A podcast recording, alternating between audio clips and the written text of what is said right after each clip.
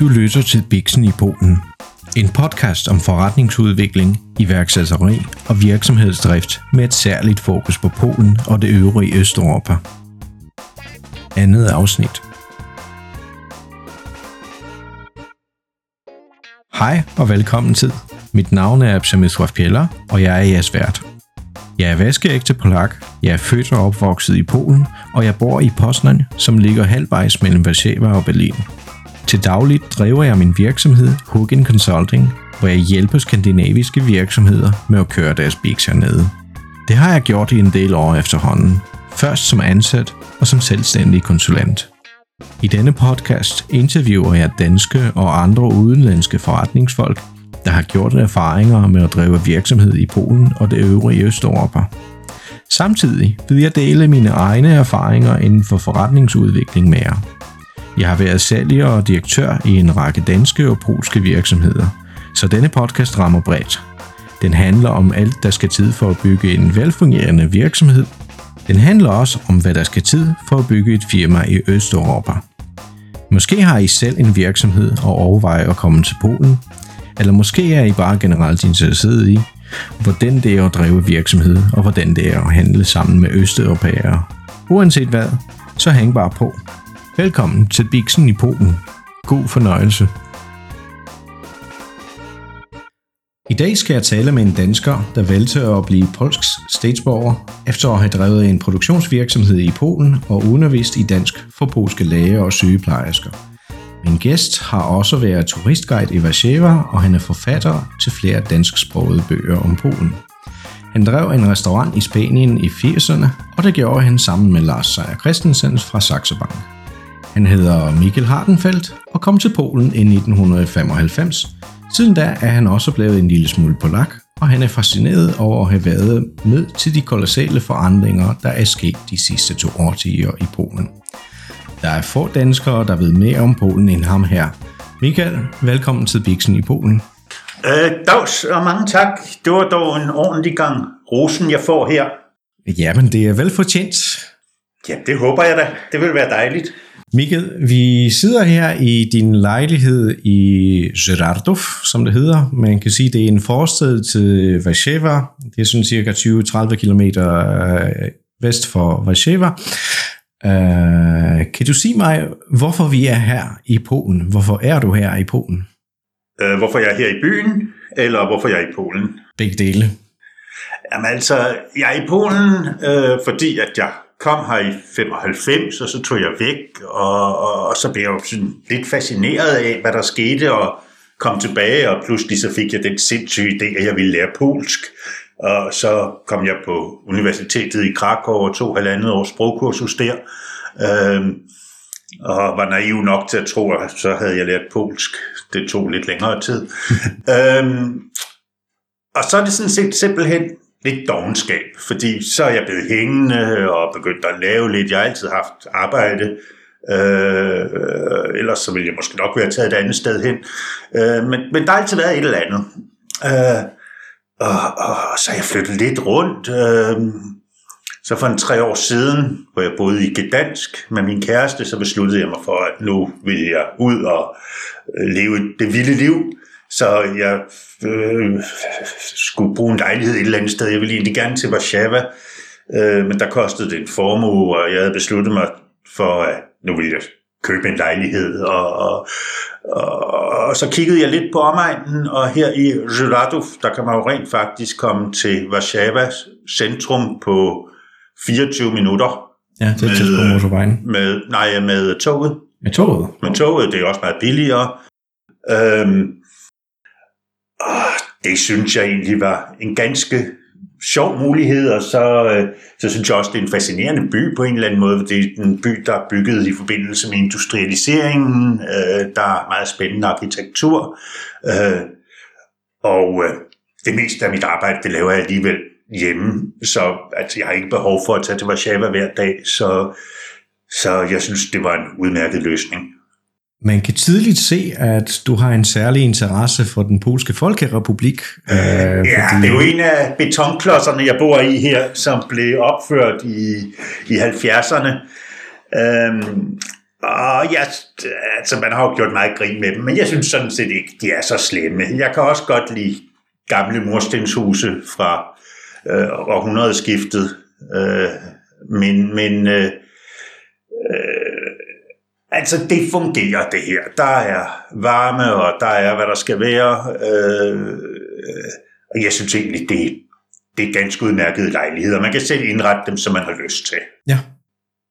Og, og de ligger også ofte i centrum af byen, der er mange bekvemmeligheder og faciliteter. I de ligger nemlig godt, ja. som regel. Ja. Små butikker og alt muligt. Så, så det Nej, nu har jeg ikke små butikker, dem hader jeg, men altså... Øh, det små butikker, det, det, det er sådan noget, man kan bruge, hvis man, efter min mening, hvis man lige har brug for et eller andet. Men ja. det, det er ikke noget, jeg går i. Hvis man lige har glemt at, at købe brød, eller, ja, eller noget i den stil. Okay, så handler du her i byen, eller tager du en tur til Warszawa? Jamen altså, jeg øh, køber ind her i uh, Lidl og, uh, og i Biedonka, uh, sådan mellemstore supermarkeder, og så en gang imellem, så tager jeg, øh, kører jeg ind til Warszawa og køber ind i makro, øh, sådan i store mængder. Mm tilbage til 90'erne. Du, du har fortalt en del om, om din historie med Polen, men tilbage til 95. Øh, hvorfor flyttede du egentlig til Polen? Altså, du, du drev øh, en lille virksomhed, der havde at gøre med urteproduktion. Kan du fortælle lidt om det? Ja, urtepotter. Urte, ja, urtepotter, nemlig. Øh, Hvorfor blev det Polen? Altså var det tilfældigt, eller var det på grund af, af dine interesser? Eller?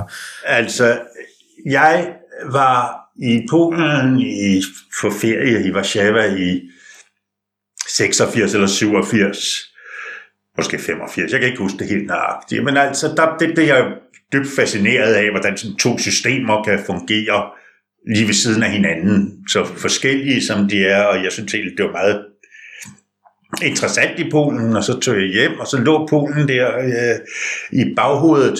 Og så lige pludselig 89 skete der en hel masse ting i Polen. Og det begyndte jeg så at læse lidt om øh, i forskellige blade, aviser. Og, øh, så Polen var i min bevidsthed på en eller anden måde. Og så havde jeg en håndværksproduktion i København. Øh, og der lavede jeg ikke urtepotter, men jeg lavede overfladebehandling på urtepotter. Jeg lavede simpelthen rust. Og øh, belagde dem. Første omgang købte jeg de her urtepotter, og det gik så over til, at forskellige keramikfabrikker begyndte at, at sende mig urtepotter, som jeg så belagde. Og, og, og det blev hurtigt så stort, at jeg i stedet for en, et værksted på Vesterbro, så rykkede jeg til Falster, hvor jeg lånte en kostal. Og det var sådan en lavteknologisk produktion. Altså jeg vidste ikke, hvor længe det her ville blive ved, og øh, hvordan det var med gensalg og, og den slags ting. Øh, men det var altså sindssygt dyrt i Danmark at ansætte mennesker til lavteknologisk produktion. Og der var det jo så Polen, de pludselig kom ind i mig. De billige, de der polakker, tænkte jeg. ja, de der stereotyper, som hænger bagved Polen indtil i dag. Som et... Ja, det, det var altså rigtigt nok, dengang de var billige. Ja. Øhm, så jeg øh, havde en bekendt, der havde et selskab i øh, Wrocław. Som en dansker en, eller en polak? En dansker. Ja. Men han havde, havde ikke brug for det her selskab. Han sagde, det kan du overtage. Øh, og så fik jeg en lastbil med materialer, og så tog jeg til Wrocław.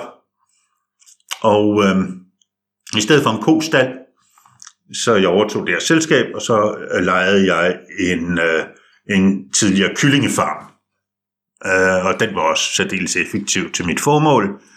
Øh, og så ansatte jeg en masse polakker, og det var altså ikke noget, der ødelagde mit budget.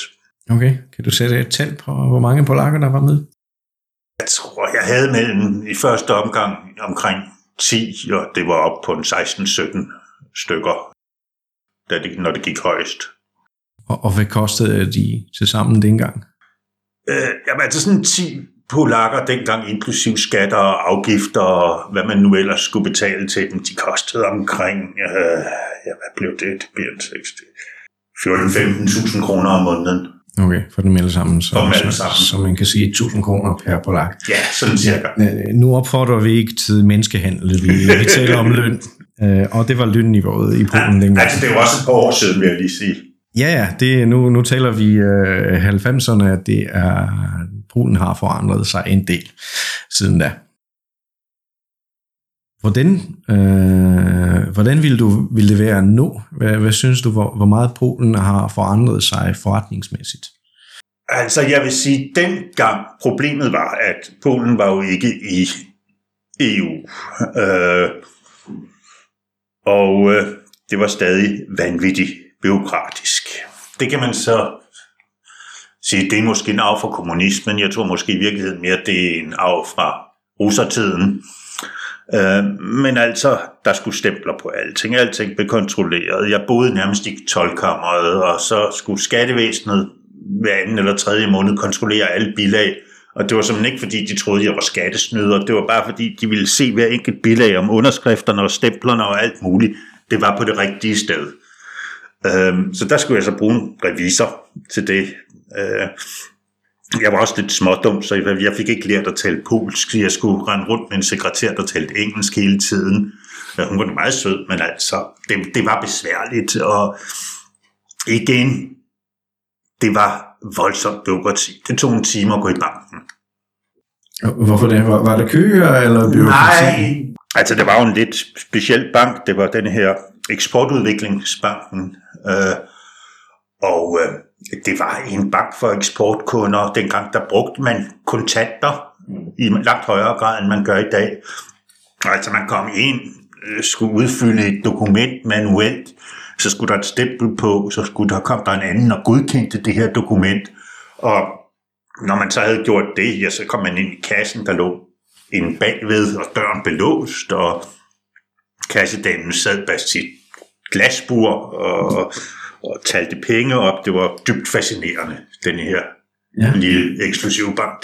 Jeg tror, det er sådan et billede, som mange danskere får af Polen, og især dem, som ikke besøgte landet for nyligt, de jeg synes, der, der findes stadigvæk nogen, som, som synes, Polen ser sådan ud, som, som du beskriver det i 90'erne.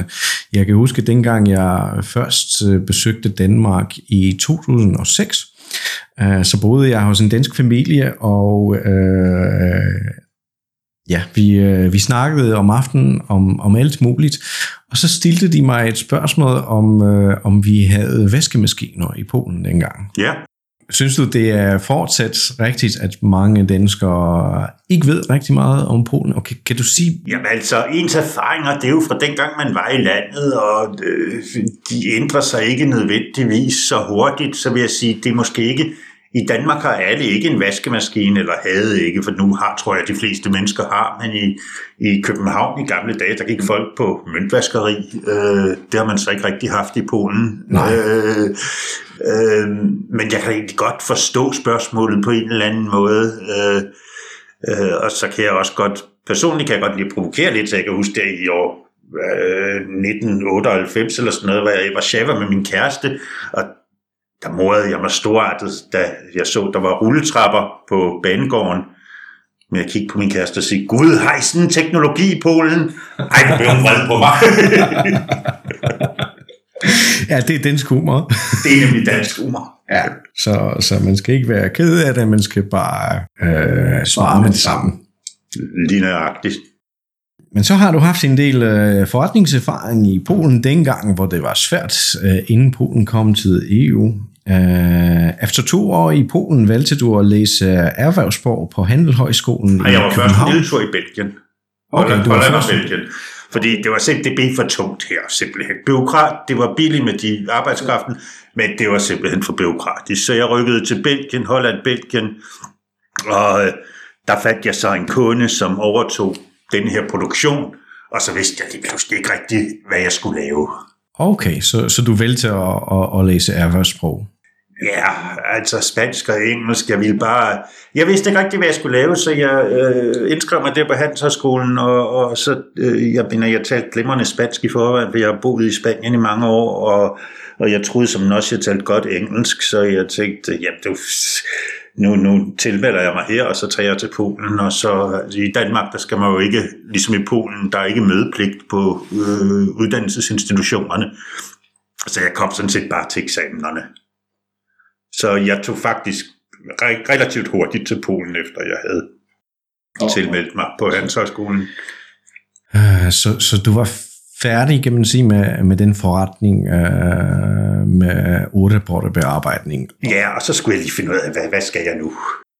Uh, så hvad var din motivation bag uh, tilbagekomsten til Polen? Jamen, det var, jeg synes, det var spændende her, simpelthen. Altså, jeg boede i Spanien i nogle år efter uh, Franco var død, og så, hvordan et samfund udviklede sig fra diktatur til demokrati. Øh, økonomien udviklede sig. Altså på samme måde som i Spanien, så begyndte folk jo at tage, købe vaskemaskiner på kredit, og, og øh, bankvæsenet udviklede sig. Folk fik en bankkonto, som de heller ikke havde haft før. Øh, jeg synes egentlig, det var fascinerende at sammenligne det her. Jeg synes, det var fascinerende at se, hvordan samfundet ændrede sig hele tiden, og der besluttede jeg mig for, altså sådan et eventyrløst, det her, det vil jeg simpelthen være med til. Var, var der nogen særlig interesse for totalitære systemer? Altså nu, nu nævner du Frankrig i Spanien og den overgang, de havde til demokratiet. Det jeg ved ikke, om, døde, altså og... jeg synes, ændringen er spændende. Hvad der sker. Mm. Og så fik jeg jo et, øh, et job som engelsklærer. Fordi alle skulle lære engelsk dengang. Der var ikke nogen, der kunne undervise i engelsk, så jeg fandt et par private skoler, og øh, gik ind og sagde, min stedmor er englænder, og det var fuldstændig i overensstemmelse med sandheden. Nu var min far gift en helt tilgang, så det var sådan bare en af dem. Øh, det var ikke fordi, jeg var native speaker på nogen måde. Men altså, jeg, jeg blev ansat, øh, og så fik jeg, på den ene skole fik jeg B1-hold, og det var jo egentlig helt fint. På den anden skole gav de mig C1-hold, og der var jeg altså lige ved at dø. Jeg sad og forberedte mig hele tiden, og der fik jeg altså lært alt det, jeg skulle til handelshøjskolen. Jeg lærte væsentligt mere end kun sidst, der vil jeg sige. Så du læste sp- spansk og engelsk, og, og havde den særlige interesse i forandringer i Polen, og så besluttede dig for at lære polsk.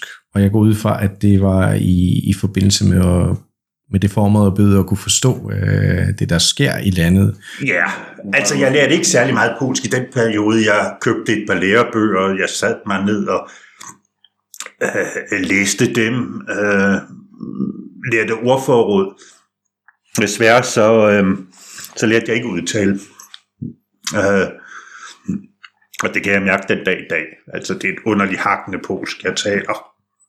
Ideen med Pols, det var med hensyn til at kunne læse. I første omgang var det. Altså, jeg havde egentlig ikke besluttet mig til noget endnu. Jeg synes bare, det var et spændende land, og, øh, og jeg ville gerne kunne læse avisen. Jeg ville gerne kunne forstå, hvad de sagde i nyhedsudsendelserne i fjernsynet. Så, så jeg satte mig ned og læste, og fik et relativt stort ord for året hurtigt. Men altså, det var først, da jeg et par år senere besluttede mig for, at nu vil jeg altså lære det her sprog, og så startede jeg på universitetet i Krakow. Der skete så noget hurtigt. Nu er der altså gået næsten altså godt over et øh, kvart århundrede siden du kom til Polen. Gud, er så længe? Ja, 25 år. Tak skal du have.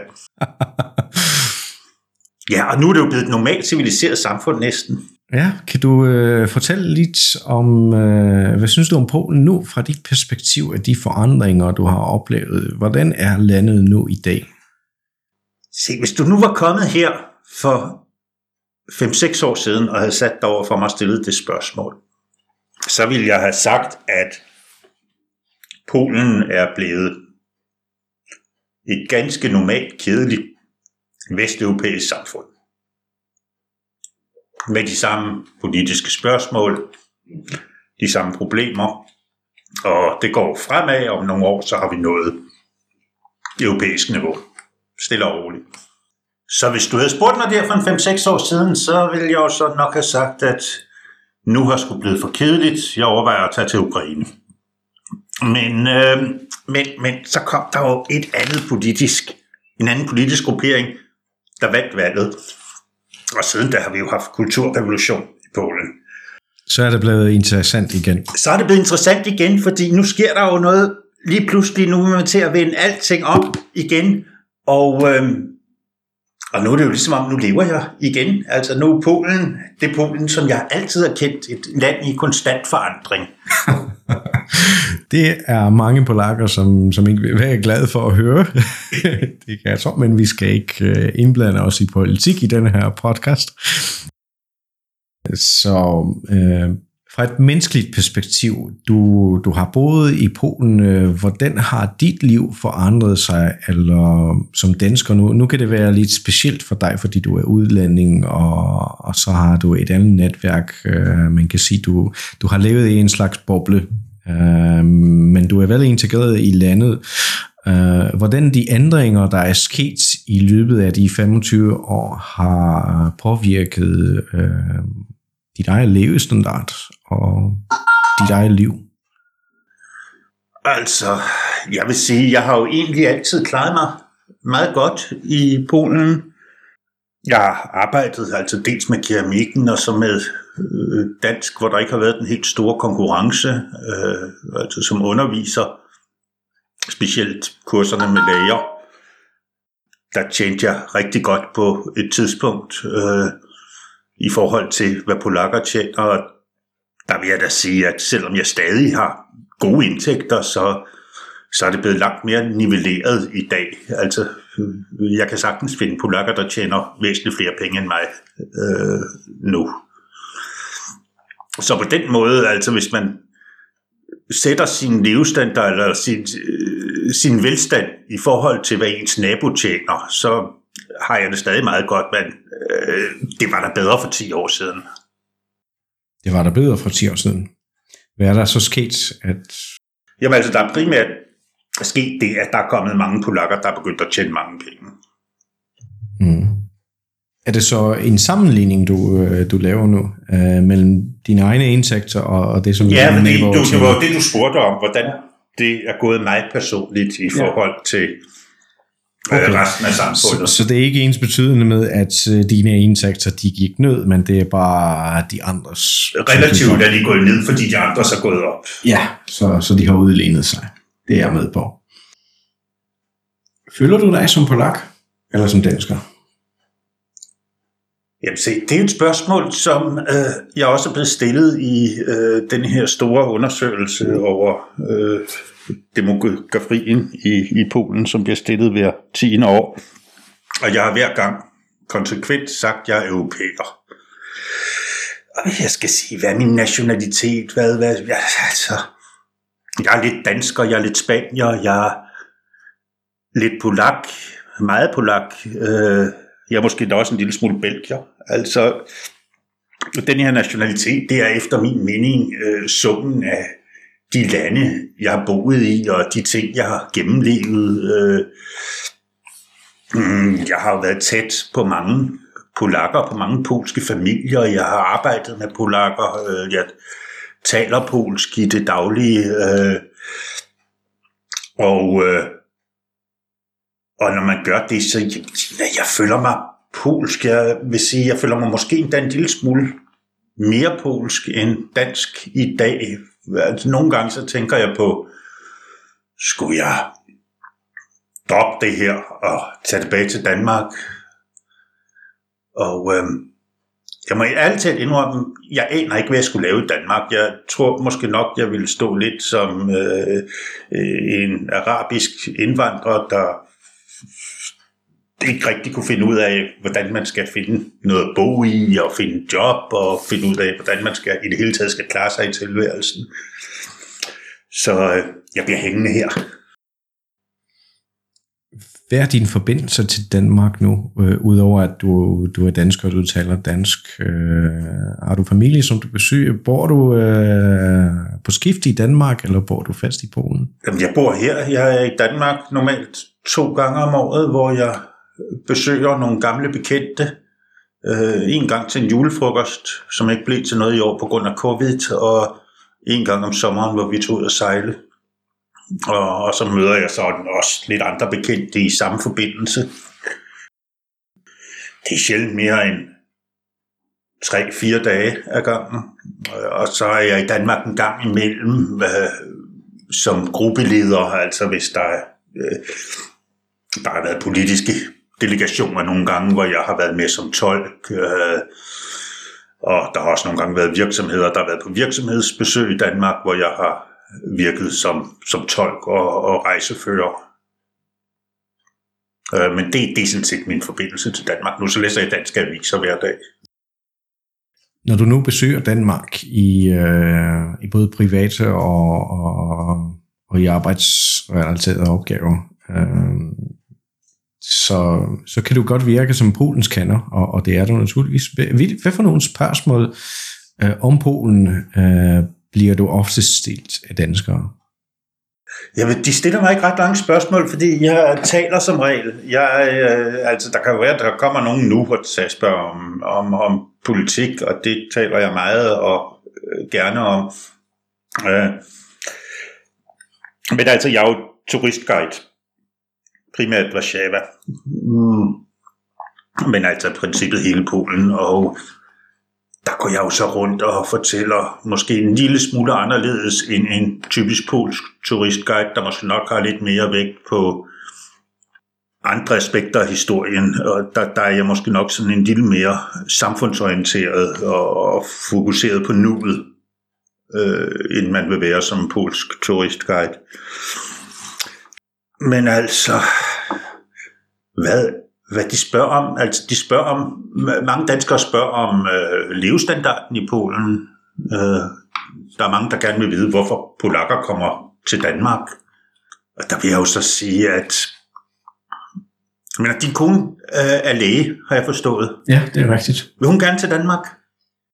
Øh, nej, ikke nu. Jeg, det, det var mis, mislykkedes mig at, at lære hende dansk. Så okay. det, var, det var mig, der, øh, men, der forsøgte at overtale hende til det. Men, øh. men altså, nu vil jeg så sige, hvis hun for 15-20 år siden havde været læge, så ville hun have udfyldt spaltevis af ansøgninger og drømt om at komme til Danmark. Og øh, hvis hun var blevet optaget på sådan en kursus, så ville hun nærmest have vundet i lotteriet. Hvorimod i dag, jeg ved ikke, er hun speciallæge, eller hun under... Næsten. I det øjeblik, hun bliver speciallæge, så er der jo ikke rigtig nogen økonomisk fordel ved at tage til Danmark længere.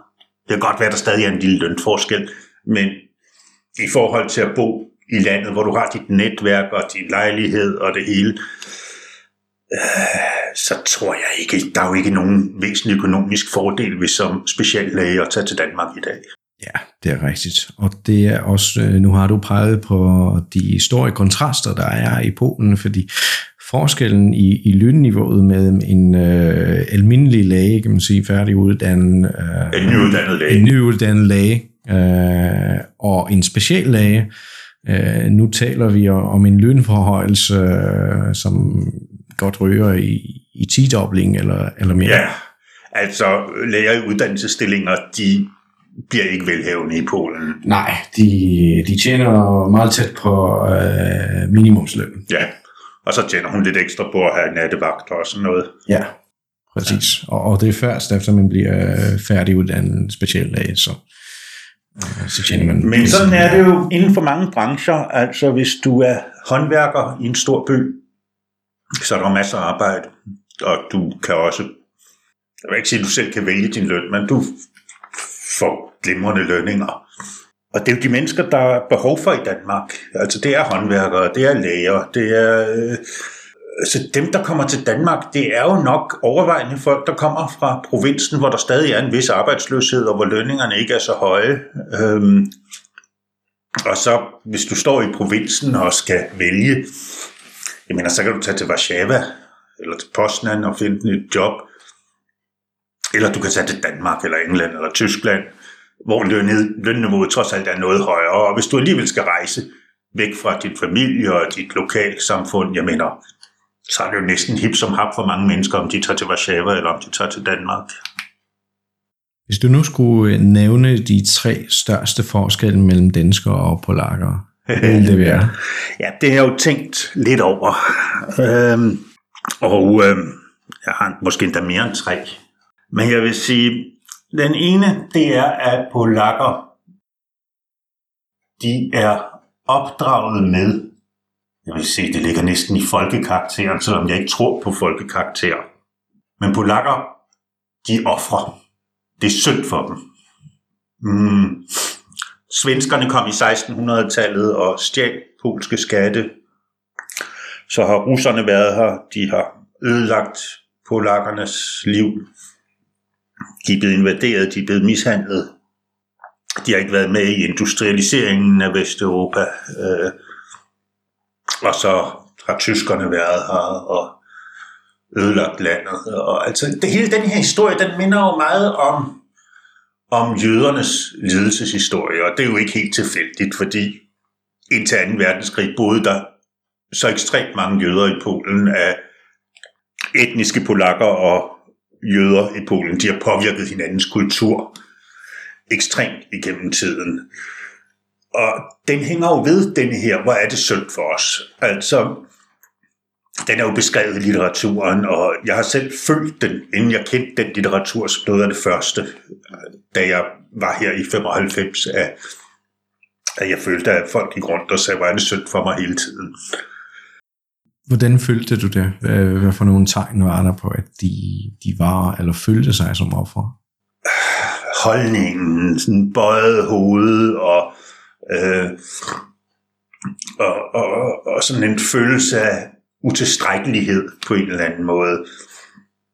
Og det har måske nok ændret sig igennem tiden, men altså, øh, man, man bliver jo stadig i skolen og i litteraturen, i film overalt tude ørerne fulde med, at Polen er offeret, og man... Øh, og der vil jeg da også sige, at det er øh, Polen, der også, det har, det, det, Polen har været udsat for en masse lidelser, ligesom Danmark og alle mulige andre lande har været udsat for lidelser.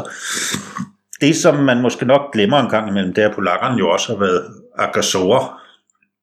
Øh, og det, det, det er heller ikke noget, polakker bryder sig om at huske på. Men altså, for at vende tilbage til det, så forskellen mellem danskere og polakker, det er, at mange polakker føler sig selv som lidende, som ofre hvor jeg tror, at man i Danmark har håndteret de ændringer, der har været i samfundet på en lidt anden måde. Danmark har jo også været en stor magt engang.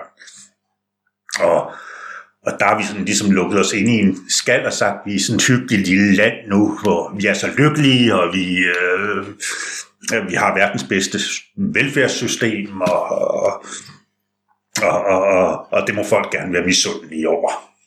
Ja, det, øh, det stammer faktisk, øh, det vi kan komme længere tilbage i historien til romantikken, hvor, hvor i Polen man sagde, at øh, polakkerne de lider for millioner af andre og på deres vegne. Mens i Danmark, øh, efter øh, nederlaget, efter døbelsmødet, øh, så kom I med en mere positiv tanke, hvad uddeltabet skal indadvindes, men, mens polakkerne de, de lukkede sig i sig selv. Ja, men kan du finde nogle øh, positive aspekter i... I lidelsen? Ja, eller i, i den måde, polakkerne øh, øh, ville fremstå på? Altså, jeg vil egentlig ikke opfatte det som hverken positivt eller negativt. Jeg erkender, at sådan er det, når man taler med polakker, og det ligger i mentaliteten selv, hvis at folk sætter sig ud over det, for det er der jo masser, der gør. Jeg tror måske også, du sætter dig ud over det. Men bevidstheden ligger der jo alligevel på en eller anden måde, fordi man har fået den hamret så tungt ind igennem hele sin barndom. Øh, så jeg, altså, jeg ved ikke, om det er positivt eller negativt. Jeg, jeg, jeg observerer bare og siger, at det, det er, hvad jeg observerer. Øh, og nu skal vi jo videre, for du sagde tre, og jeg har flere end det, men en anden, det er så mm, det sociale sikkerhedsnet, altså, øh, som jeg på en eller anden måde vil vende om at sige individet i forhold til det kollektive. Øh, altså det, det er klart, at Danmark har et socialt sikkerhedsnet, der udleveres af staten. Det gør, at danskere de er jo egentlig de er ikke nervøse for noget som helst, fordi de ved, at de kan altid gå ind på bistandskontoret, og så får de nogle penge, og de skal nok få noget at spise, de skal nok klare sig. Og hvis vi nu skal tælle positivt og negativt, det kan da godt være, at det er meget fedt for danskerne, men jeg ved heller ikke, ikke om det ikke er lidt en sovepude. Men i Polen, selvom der er nogle sociale ydelser, øh, små godt nok, men de er der efterhånden, så er det jo familien, der er det grundlæggende. Øh, og det vil sige, man bliver mere kollektiviseret, man er mere udsat for social kontrol. Øh, staten i Danmark, den er for stor til, at man kan sige, at vi taler om et kollektivt samfund. Det, det er noget, der er langt væk. Øh, men her, der har du din familie, som hjælper dig, mens du studerer. Øh, man kan godt få nogle stipendier, man kan også få nogle studielån, men mange tager ikke de studielån, og stipendier er svære at få. Så det er, det er forældrene, og det er øh, ekstra arbejde ved siden af studierne, der finansierer dit studium. Øh, hvis du bliver arbejdsløs på et tidspunkt, så er det også din familie, der hjælper dig.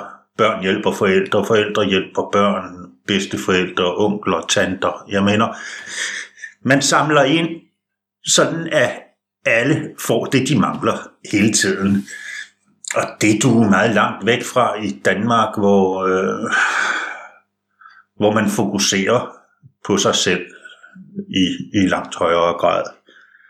Øhm, og øh, altså, der vil jeg så også sige, når vi kan gå videre, videreføre denne her med økonomien og sikkerheden, øh, til at hvis en dansker får en som penge, en børneopsparing, det er jo meget populært i Danmark, at man laver en børneopsparing, som man får udbetalt, når man er 18, øh, så vil en ung dansker jo hæve den her opsparing og tage et år til Sydamerika og nyde livet og til hjem igen, hvor jeg tror nok, at man i Polen ser på sikkerheden. Man ser mere på fremtiden. Man, altså i hvert fald, hvis man arver en lejlighed for bedsteforældrene, så sælger man den ikke. Man beholder den. Og hvis man øh, har en børneopsparing, hvor øh, for, forældrene har sparet op gennem ens liv, så, så vil man hellere investere det i at købe en lejlighed. Ja, yeah. altså jeg tror også, dine forældre ville se meget underligt på dig, hvis du kom hen og sagde, det er dejligt, jeg sparet op gennem hele min barndom, nu tager jeg til Sydamerika der vil komme en kommunikationsbrist. Ja, helt sikkert. Men det, det gør jo også, at familien generelt, de er tættere, de blander sig mere i hinandens liv. Øh, der er nok også mere indblanding i, hvem du gifter dig med, hvor du bor, hvad for noget arbejde du tager. Altså det hele, det er noget, der sådan bliver diskuteret i familien, og Øhm, så kan det da godt være, at du selv træffer beslutningen til sidst, men det bliver altså truffet den her beslutning efter grundig rådgivning, som du nogle gange måske ikke rigtig føler, at du vil sætte dig ud over.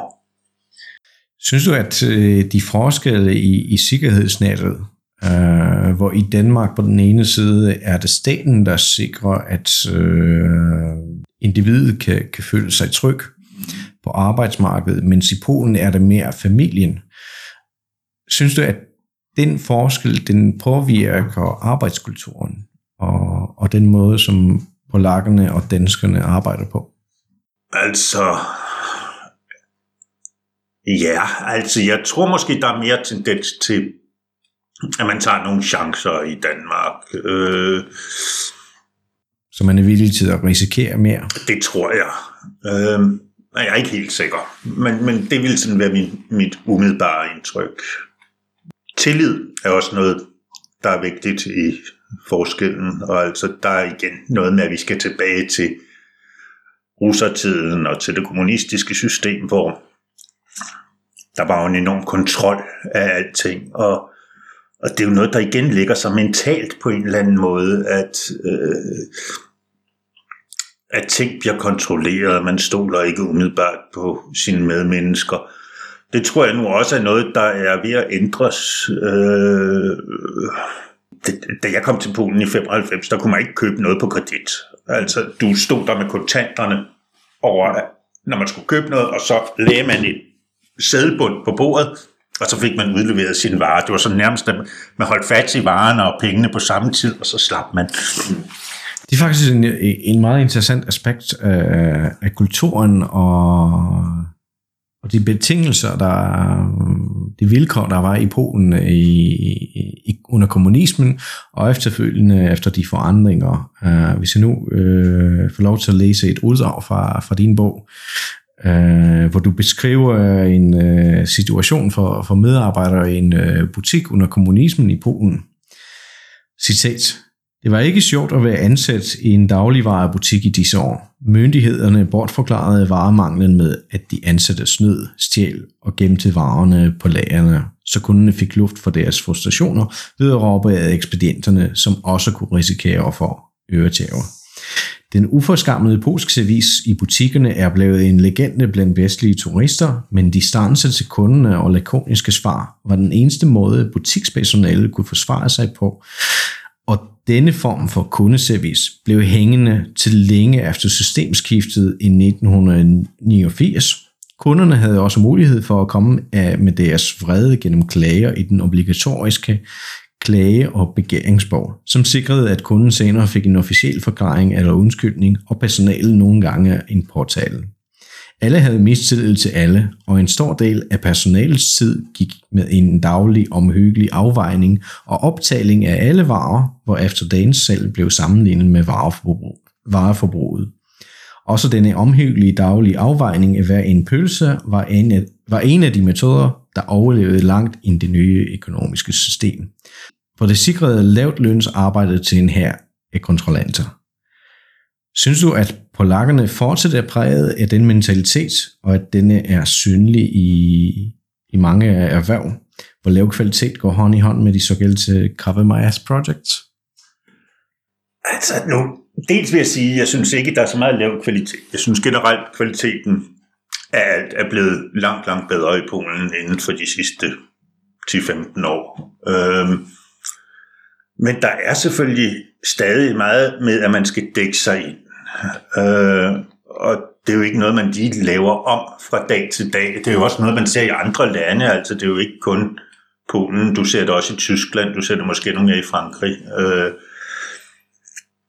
der er et helt andet hierarki, end der er i Danmark. Øh, vi har også et hierarki i Danmark, men det, det ser lidt mere fladt ud. Øh, så der, hvor, hvor jeg vil hen, ud fra mit perspektiv, når, når det kommer til samarbejdet mellem polakker og, og deres danske chefer, for den sags skyld, så ser jeg, at øh, det gnister engang imellem, øh, netop på grund af den mentalitetsforskel. Ja. Øh, selv de dygtigste medarbejdere, de plejer at redegøre for hele arbejdsforløbet over for chefen, bare for at undgå at være beskyldt om uærlighed eller decideret snyd. Denne detaljerede rapportering fra en medarbejder øh, opfattes af en dansk chef som et tegn på manglende kompetence hos medarbejderen. Det har jeg ofte hørt øh, fra de danskere, jeg har samarbejdet med. Øh, jeg synes selv, at det du beskriver øh, i din bog, det ligger til grund for den slags opførsel hos polakker. Hvad, hvad synes du selv? Kan det være årsagen til, til, at det er sådan nu, selvom de fleste, de vil ikke snyde, de vil bare dække over og, og være beskyldt om, om snyd. Altså jeg vil for det første sige, at du kan også godt finde nogle danskere, der synes, det er utrolig vigtigt at komme ind og fortælle chefen, at i dag har jeg lavet det, og så lavede jeg det, og så lavede jeg det, sådan at chefen ved, hvor hårdt man har arbejdet. Øhm, og så vil jeg så også sige, at måske er der noget med, at når man har en udenlandsk chef, så man, har man måske ikke en mistanke om, at han ikke helt forstår, hvor kompliceret alting er, og så vil man gerne sådan redegøre for det. Øhm, men det er klart, at der er mere kontrol. Der er også der er flere mellemledere i Polen, end der er i Danmark. Øhm, og der er en større tendens til, at man gerne vil ansvarsfriholde sig. Øhm, der tror jeg også, at vi er inde på en forskel mellem danskere og polakker her, at øh, hvor man, hvis der sker en fejl et eller andet sted, øh, og det sker også inden for din kundes erhverv, inden for medicin, at hvis der sker en fejl, så prøver man at finde ud af, hvem der er ansvarlig for den her fejl, så den vedkommende kan få en straf. Øh, den pågældende læge kan få en påtale, øh, hvor man nok i højere grad i Danmark prøver at finde ud af, hvad er årsagen? Hvorfor var der en brist her i systemet? Øh, og så prøver man at, at lave om på systemet på en eller anden måde, og, og vil formodentlig, medmindre der er tale om en eller anden alvorlig øh, tjenesteforsømmelse, øh, så vil man ikke påtale personen, der, øh, der har gjort et eller andet. Øh, og der, der går man jo nok langt mere efter manden, end man går efter bolden i Polen generelt. Men når det er sagt, så tror jeg altså godt, at man i Polen kan gå... Altså, der er jo masser af veluddannede unge mennesker, øh, der godt kan forstå, at der er andre virksomhedskulturer. Jeg tror sagtens, at du i Danmark kan gå ind og, og lave en, eller i Polen kan gå ind og lave en virksomhedskultur, øh, Øh, hvor du siger, at vi fyrer mellemlederne, og vi gør folk ansvarlige for det, de selv laver. Øh, det kræver lidt arbejde det, øh, fra virksomhedens side, øh, men, men jeg er fuldstændig overbevist om, at øh, altså, folk er jo modtagelige for fornuft, og de har fået en uddannelse, og de kan også godt se, hvad der sker andre steder i verden. Øh, så, så, så selvfølgelig kan man gå ind og lave en virksomhed og lave en virksomhedskultur i Polen. Ser du så en forskel mellem øh, generationer, kan man sige en generationskløft, øh, mellem de ældre polakker og de yngre polakker? Er, er måske de yngre generationer lidt mere øh, vestlige i, i deres øh, altså, det, er jo, på? det er jo netop det, der var fascineret mig. Det er det, der nok er grunden til, at jeg er i Polen. Du er i hvert fald grunden til, at jeg kom til Polen. Min påstand er, at, øh, eller jeg vil ikke sige, lad os starte med, at i Danmark der er en generation 30 år. Og min påstand er, at i Polen der er en generation omkring 7 år. Du får hver, cirka hver 7. år, 8. år, der får du en gruppe unge mennesker frem, som har fundamentalt anderledes erfaringer fra, hvilket samfund de er opvokset og har levet i. Og det vil sige, hvis vi tager tiden fra systemskiftet i 89, så vil jeg mene, at vi har fire generationer i den periode. Øh, jeg vil sige, at folk, der var voksne i 89, nogen har været omstillingsparate, og nogen klarer sig selvfølgelig fint i det system, vi har i dag. Men du har jo også rigtig, rigtig mange, der simpelthen hænger fast i fortiden. Øh, og der er jo så kommet generationen fra håbløsheden i 90'erne, som også har haft sine egne erfaringer, og som nok også kan være vanskelige at tilpasse et moderne øh, konkurrencedygtigt arbejdsmarked. Og der tror jeg måske nok, der er ting, der har ændret sig fra omkring årtusindskiftet, hvor man ligesom er kommet ind i det vestlige system på en anden måde. Så kom årene efter EU, som så igen har givet øh, en helt anden dynamik, også mentalt. Og endelig så har du tiden her fra for fem år siden, hvor vi fik en, øh, en kulturrevolution. Synes du ikke, at den omstillingsparathed mellem forskellige mennesker fra også den samme generation den er et resultat af de forskellige vilkår og de muligheder, de var opvokset i. Jo, selvfølgelig. Altså, øh, det er jo ikke noget, der ligger i folks gener. Altså, din mentalitet, den, den stammer fra det samfund, der omgiver dig. Det er klart. Ja, nu, nu er vi altså langt fra at øh, lukke en hel øh, folkefærd i, i en kasseboks nu, nu snakker vi generelt om forskelle og, og ligheder mellem øh, polakkerne og, og danskerne.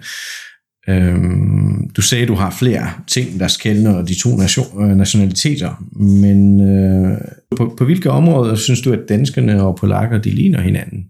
Udover at vi alle sammen er mennesker, naturligvis. Ja, vi er mennesker, og så er vi hvide. Vi stammer fra en kristen kultur. Undskyld, er du racist? Nej, nej, overhovedet ikke. Og vi er en lille bitte smule overbevist om, at vi nok har nogle bedre værdier end resten af verden som hvide kristne mennesker. Det, øh,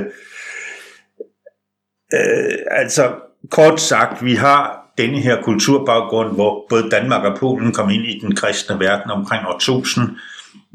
Jeg tror ikke, det er så vigtigt, om folk er katolikker eller protestanter. Jeg tror heller ikke, det er særlig vigtigt, om de tror på Gud eller ikke tror på Gud. Jeg tror, der ligger et kulturfællesskab der. Og øh, i virkeligheden så er polakker også meget tæt på danskere. Altså rigtig mange polakker, de tilpasser sig lynhurtigt, når de kommer til Danmark. Og jeg har ikke indtil dato mødt en anden generations polak i Danmark, som ikke var mere polsk end, øh, dansk, end vedkommende var polsk. Øh, de bliver simpelthen danskere i samme øjeblik. De flytter til Danmark og går i skole i Danmark. Så på den måde, der vil jeg sige, at der, der ligger vi tæt på hinanden. Altså, Polen har også, selvom Polen ikke har haft, formelt har haft kolonier, så ligger de jo med i den kolonibevidstheden. Altså, øh, sådan en bog, som, som du sikkert har læst i skolen, eller som du helt sikkert har læst i skolen. Pustyni Pustu, tænker ja. på. Ja. I ørkenen og i urskoven. Jeg mener, vi er ikke i tvivl om, at vi som hvide kristne mennesker er bedre end resten af samfundet, når vi har læst den bog. Og det tror jeg ligger dybt i mentaliteten, selvom man måske ikke siger det så højt. Det er lidt grænseoverskridende, må jeg indrømme, men øh, min opfattelse af den bog, som du har skrevet, hvordan Polen blev Polen, den kan også øh, denne en ramme for, for en bredere diskussion i Polen om vores historie og vores selvopfattelse. Det er min mening som polak, efter at jeg har læst den, og den er desværre skrevet på dansk, så der er ikke rigtig mange polakker, der kommer til at læse den, men måske bliver den oversat til, øh, til polsk øh, på et eller andet tidspunkt. Mikkel, kan du øh, fortælle mig, hvorfor du valgte at skrive den bog? Og skrive den netop på den måde, du har skrevet den? Ja, hvorfor valgte jeg at skrive den? Det, det gjorde jeg, fordi at øh, det var igen efter de her politiske ændringer, og jeg øh, befandt mig på det tidspunkt omgivet af primært af akademikere, lærere på universitetet i Gdansk, og vi sad oftest og snakkede sammen, og, og forbandede regeringen langt væk, og og sådan en standardudtalelse, det var, øh, jamen, altså, jeg ved ikke, hvor de stemmer kommer fra. Jeg kender ikke nogen, der, der stemmer på pis. Og så sagde jeg, altså, de får de der stemmer alligevel. Og det, jeg besluttede mig til, nu vil jeg altså lige finde ud af, hvor, hvorfor kommer de? Hvorfor får de et flertal i parlamentet? Og der satte jeg mig faktisk ned og brugte halvandet år på at høre taler på og øh, sætte mig grundigt ind i partiprogrammer og filosofi og bøger, der er skrevet af, af regeringspartiet. Øh, og jeg besluttede mig til, at nu vil jeg simpelthen forstå, øh, hvad det er, som cirka halvdelen af den polske befolkning øh, rent faktisk ønsker for samfundet. Det vil jeg sige, der tror jeg egentlig, jeg kom ganske langt. Og, og det vil jeg sige, altså personligt er jeg så i den anden lejr, men jeg kan godt forstå begge lejre. Det, det, det var så der, hvor jeg sagde, det vil jeg sætte mig ned, og så vil jeg skrive en bog om, hvordan Polen blev Polen, og jeg vil, og om de kontraster, der findes i landet. Altså mit indtryk efter at have læst bogen, det var, det var en følelse af, af nøgenhed, kan man sige. Fordi som polak, så så er jeg naturligvis, ja, det ligger i min kultur, at øh, jeg kan godt lide at, at være stolt øh, af Polen, øh, men øh, meget positivt. Øh, når der er nogle succeser i, i erhvervslivet, øh, så, så, så kan jeg godt føle mig stolt. Uh, ikke nødvendigvis af, af gamle slag i middelalderen, som, som vi vandt eller tabte for, for det. Det forræder. Ja, ja netop. Så, ja, så som polakkerne, øh, altså øh, vi er... Men selvfølgelig vil man gerne være stolt over, ens omgivelser gør det godt, og ja, øh, at den stamme, man tilhører, den klarer sig godt. Ja, der, derfor øh, hvor jeg vil hen, det er, det er det, det, altså jeg opfatter polakkerne selv som, øh, som, som folk, der er præget af, af modsigelser på den ene side er vi øh, verdensmestre i at klage over alt. At det går øh, skide dårligt her i landet.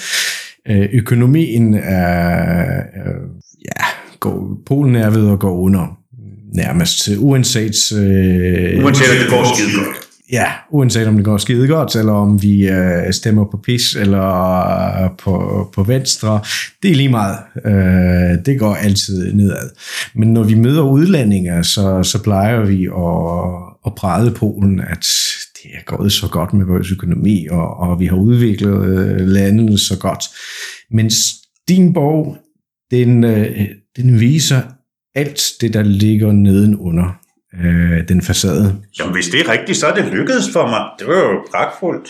Ja, det, det var min opfattelse. Det er derfor, jeg føler mig nøgen, og jeg synes, du, øh, du er gået godt ind under huden på, på en polak i, i den bog, hvor du beskriver vores historie og, og mentalitet, og alle de små ting, som, som vi går rundt og snakker om. Okay, jamen det er jeg fantastisk glad for, at du synes det. Altså, jeg ved ikke, om det er et kompliment til mig, eller om du synes, jeg er gået for langt, eller Det er det. Det er det, og, og jeg kan godt lide at, gå for langt og være lidt grænseoverskridende, fordi det er, det er netop det, du skriver selv i, i din bog, at øh, meningen med den, det, det var, at øh, enhver dansker, efter at have læst øh, den, øh, vil være i stand til at forstå polakkerne og tale med dem. Ja, yeah. Altså, det er jo ikke en bog, der er skrevet, fordi man skal være turist i Polen i 14 dage. Øh, det, der er jeg måske nok en lille smule for detaljeret. Men altså, hvis man skal til, Dan- til Polen og være direktør for en virksomhed, eller skal være ambassadør i Polen, eller øh, skal lave et eller andet andet, eller bare har fundet sig en sød polsk pige, som man gerne vil leve livet med, øh, så vil det være meget rart at forstå. Eller, eller en dreng for den sags Eller en dreng, ja, altså.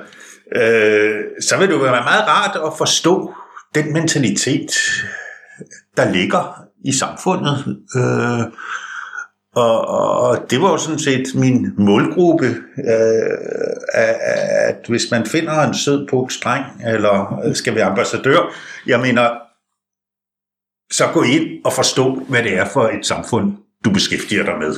Ja. Nu, nu griner jeg lidt, fordi indtil vi gik i gang med den optagelse, så, øh, så alverede Michael mig om ikke at stille ham spørgsmålet om, hvad han synes om øh, de polske piger, fordi det er det spørgsmål, som, som det bliver ofte stillet.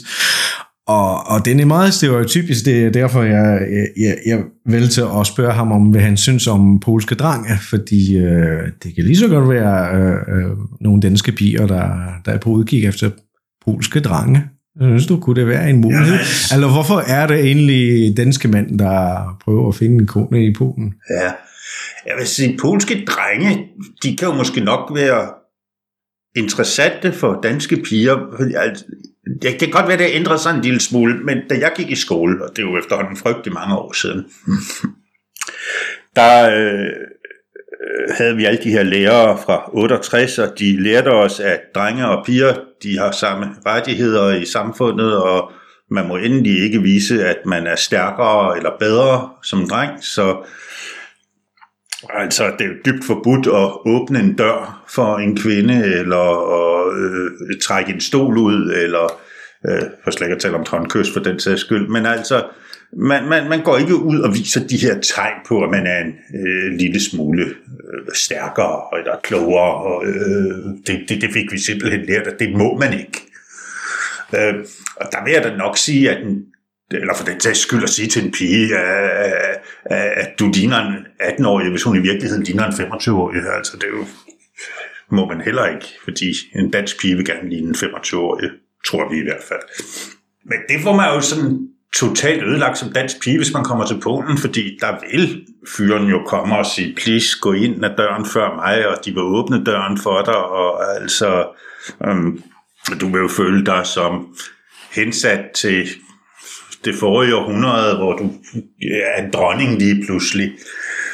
Øhm, og nu er jeg blevet stillet det der spørgsmål med pigerne så mange gange, så nu er jeg efterhånden fundet ud af, hvordan jeg skal svare på det. Og der vil jeg jo så sige, at folk er forskellige Øh, mine personlige præferencer er måske også anderledes end mange andre mænd.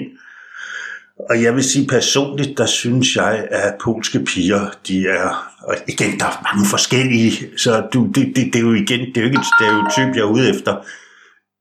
Det er ikke øh, at sige, at alle polske piger er ens, fordi der er mange forskellige.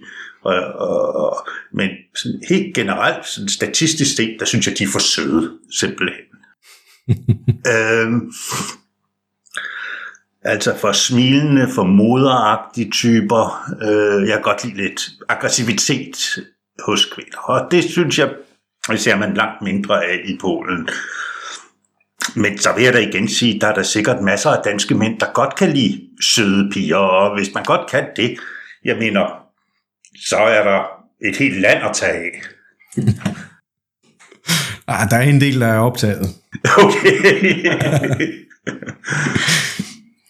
Hvad kan danskerne få ud af at lære mere om Polen? Jamen altså, Polen er jo et naboland, på samme måde som Sverige, Norge, England, Tyskland. Altså, Tyskland har jo så grænse med Danmark, men det er jo egentlig, det har, det har Polen jo næsten også, bare en søgrænse. Det er et land, som vi i tusind år har haft tæt kontakt med. Polakker har været i Danmark i historiens løb. Danskere har været i Polen. Og det, det er jo nok i dag endnu mere, end det har været tidligere. Og, og, og lære noget om Polen, det har jo noget at gøre med, at man lærer sin nabos mentalitet at kende, og, og når man har kontakt med hinanden igennem livet, og det vil vi have, jeg mener, så er det godt, at man har et, et, basalt kendskab til hinanden. Hvis vi ikke har det kendskab, øh, så skaber det frygt. Altså, vi er bange for det ukendte.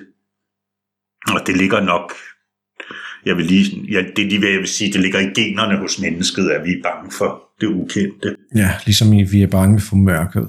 Ja, så, så den eneste måde, vi kan slippe væk fra frygten, det er ved at lære det ukendte at kende. Belyse det mørke. Og belyse det mørke, lige nøjagtigt. Hvad synes du, øh, det første skridt for en dansker til at kunne forstå polakker skulle være? Det, det, det er sgu et svært spørgsmål. Øh, det er igen lidt om, hvad, hvad, hvad, hvordan lærer man om andre kulturer og folkeslag.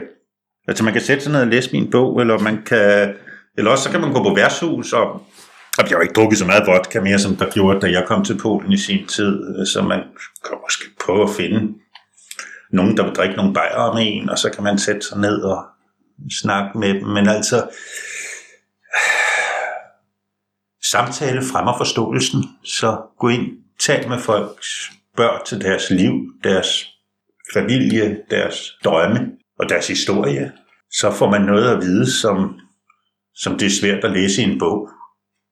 Altså nu har jeg valgt dig til at være den første person, som jeg vil interviewe uh, i podcasten. Det håber jeg ikke, du fortryder. Altså jeg ved ikke, om jeg har sagt noget spændende her. Ikke. Og, og lad mig forklare dig, hvad, hvad grunden til dette var. Altså jeg synes, uh, at den oplysning, man kan få ved at kaste sig ud i, i kulturen og, og forsøge at forstå øh, sin nabo, det kunne, det kunne godt være det første skridt øh, til at begynde på en ny rejse i, i et fremmed land.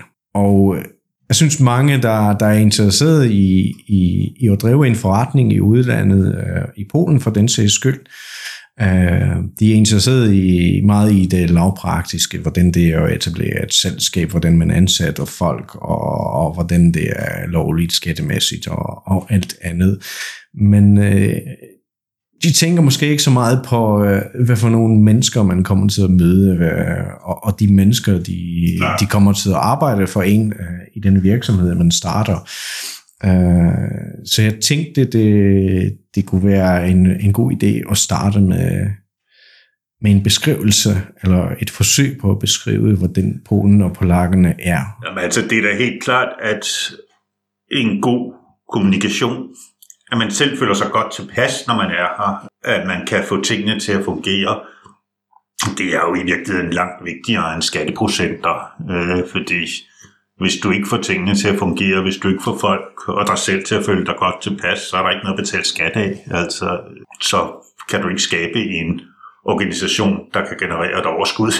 altså, øh, så det er helt basalt, at de ting skal være i orden.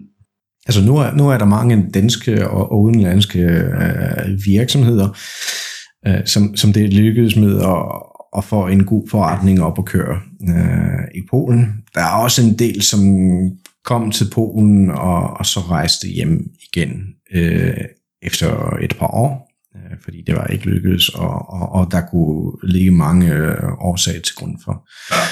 for det. Men øh, kan du give nogle øh, god råd for, for nogen, der, der vil starte en forretning i Polen, som, som overvejer at, at starte den rejse? Ja, Altså jeg vil sige, da jeg kom til Polen i sin tid, der kom jeg fordi, at det var billigt at høre polakker. Og det tror jeg måske ikke skal være den primære årsag i dag. Det er en lille smule billigere, men det er ikke det, der er det væsentlige. Jeg vil sige, at det man skal se på i Polen i dag, hvis man vil lave noget, det er beliggenhed, det er en, altså vi ligger relativt centralt i Europa, øh, det er en veluddannet arbejdsstyrke, hvor rigtig mange mennesker taler, unge mennesker i hvert fald i dag, taler godt engelsk. Øh, der er også en motivation for, at man vil frem, og derfor tror jeg, at man kan få meget ivrige medarbejdere, der simpelthen vil frem i tilværelsen, for vi har jo altså stadig en lidt den følelse af, at vi ikke er helt oppe på tysk eller dansk eller engelsk niveau endnu. Og, og mange føler det her som en uretfærdighed, og de er villige til at arbejde meget, meget hårdt for at udligne det her, og det, det vil også lykkes for dem i løbet af nogle år. Øhm, så der, der tror jeg simpelthen, du har den geografiske beliggenhed her i Polen, som er vigtig. Du har en marginalt lavere lønomkostning, men du, jeg tror altså, at man har en virkelig fremragende øh, arbejdsstyrke her i landet. Vi har fået en god infrastruktur øh, inden for de senere år, og så er det også stadigvæk relativt billigt at få lokaler, øh, i hvert fald uden for bycentrene. Så, så det vil jeg sige, sådan umiddelbart, så, så er det de store fordele, øh, jeg ser. Og, og resten, jeg mener, det vil så være brancheafhængigt, øh, hvilke fordele man kan have konkrete og, og etablere sig i Polen. Kapitlen om dine refleksioner, og, og især i den sidste kapitel, øh, hvor går du hen Polen, hvor var det Polen, så skriver du, at øh, efter 1989 har Polen eksisteret som et lavtlønsland og leverandør af montageanlæg, en slags nærkine til levering af varer til de vestlige markeder. Spørgsmålet er, om Polen inden for en nærmere årrække udvikler sig, og det er altså en citat fra din bog, mm. udvikler sig til en del af det nordeuropæiske velfærdssamfund. For 10-15 år siden viste en del analyser Polens fremtidige økonomiske udvikling, og så vidt jeg husker, talte mange af dem om, at Polen ville nå 80% af Tysklands niveau i det og det år. Det er bare ikke nok for Polen, som hverken vil være 80% eller på niveau med Portugal. Ambitionen er 110% af Tyskland, og det kan ikke nås uden at man glemmer alt om, at Polen skal være en billig fabrik. Det vil sige, at den nuværende industri skal i et vist omfang likvideres, og der skal oprettes nye dynamiske forretningsområder. Ja. Yeah. Hvor langt er vi ude på vejen til, til at være et nordeuropæisk velfærdssamfund?